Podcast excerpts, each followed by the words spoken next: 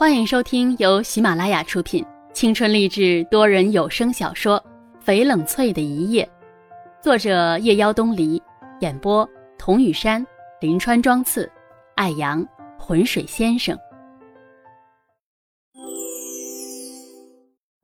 康思旭站在冷翠的身边，手指在层层书籍上划过。他叫冷翠，冷翠，这么叫着。一直到很多年以后，身边较为亲切熟识的人都叫冷翠翠翠，尽管他们之间谈不上亲切。冷翠，你不说话的时候，让人感觉你有很多的心事。我只是在想，为什么满腹诗书才情的人都熬不过岁月的变迁？远一点的王博士，那个说。奈何七尺男儿躯，以许国再难许卿的蔡锷也是。冷翠，别看书了，我带你去个地方。啊，去哪儿？一个有山有水有河流、遍地竹子林的地方。你唬我吧！我在南桥生活了十多年，都不知道有这么个地方。康思旭走过来。伸出手指，在冷翠的额头上轻轻一点。这是他们自认识以来算比较亲密的接触。你呀，每天把自己关在屋子里面看书，不知道有这么个地方，也不足为怪。冷翠放下书，哦，那我去叫小妖。康思旭奇怪，为什么要叫他？他那么闹腾的一个人。再说，我这车也载不了两个人。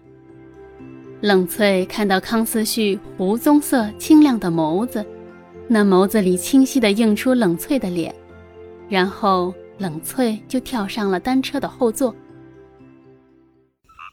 车子避开人群，穿过了两条街道，然后从桥上走过去，拐进一条铺满了细细的小碎石的路。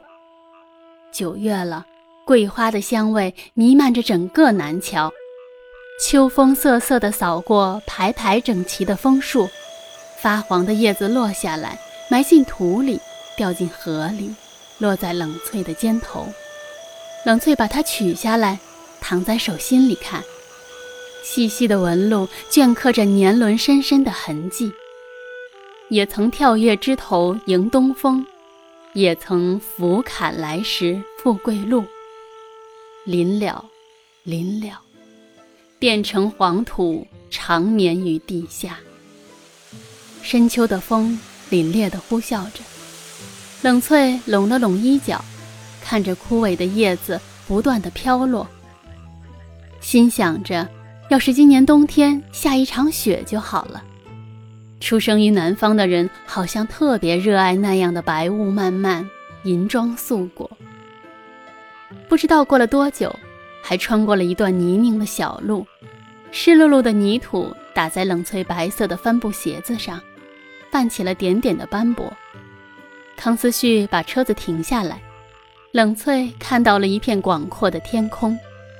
冷翠不知道，原来南桥的那条河蔓延了这么远的距离。鹅卵石铺满了旷野下的沙滩，远处有工人们在淘沙，还有船。走得深一点。就会看到一大片苍翠的竹子林。冷翠在竹子林里面走，偶尔可以看到白色的纸张和塑料袋，竹子上还有被人刻下的痕迹。康思旭在泛着光的鹅卵石上面躺下来，闭上眼睛。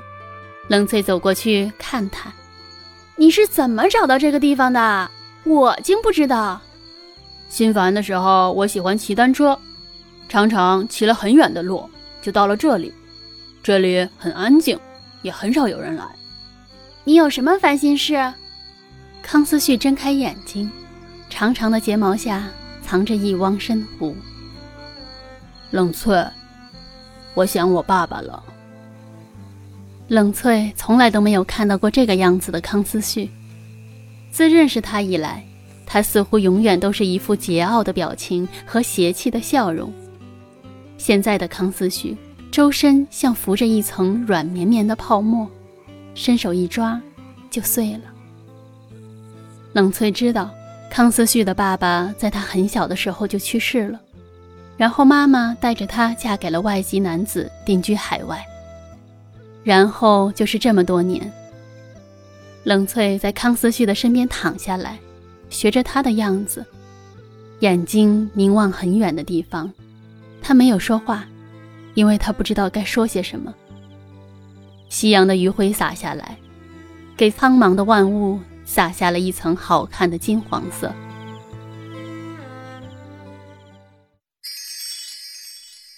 徐小饶找到冷翠的那个午后，冷翠正在吧台上喝着妈妈新调制的鲜果茶。妈妈看着冷翠贪婪地吸着奶茶，入了神。冷翠伸出五根手指在妈妈眼前晃晃，不知道从什么时候开始。冷翠发现妈妈常常用一种很遥远的眼神深切地望着冷翠，常常看得入了神。冷翠叫：“妈妈。”然后妈妈醒过来：“翠翠，你真的跟你的爸爸长得很像，眉毛、眼睛，简直是一个模子里刻出来的。”冷翠一边喝着果茶一边说：“才不呢。”大家都说我跟妈妈长得最像，特别是眼睛跟鼻子。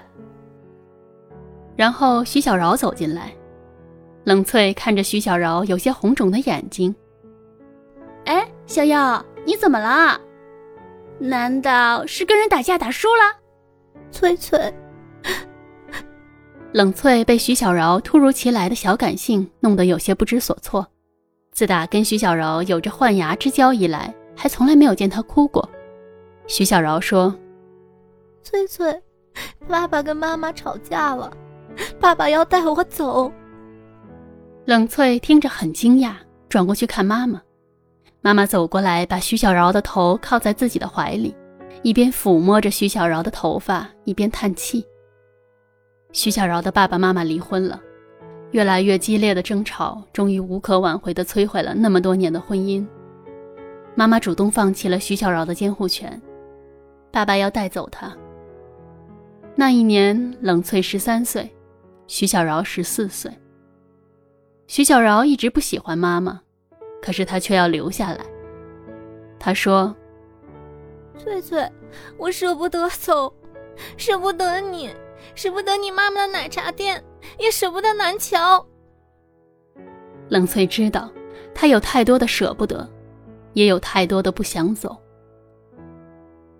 徐小饶的爸爸走了，走的时候对徐小饶说：“要是哪天想爸爸了，就给爸爸打电话，爸爸来接你。”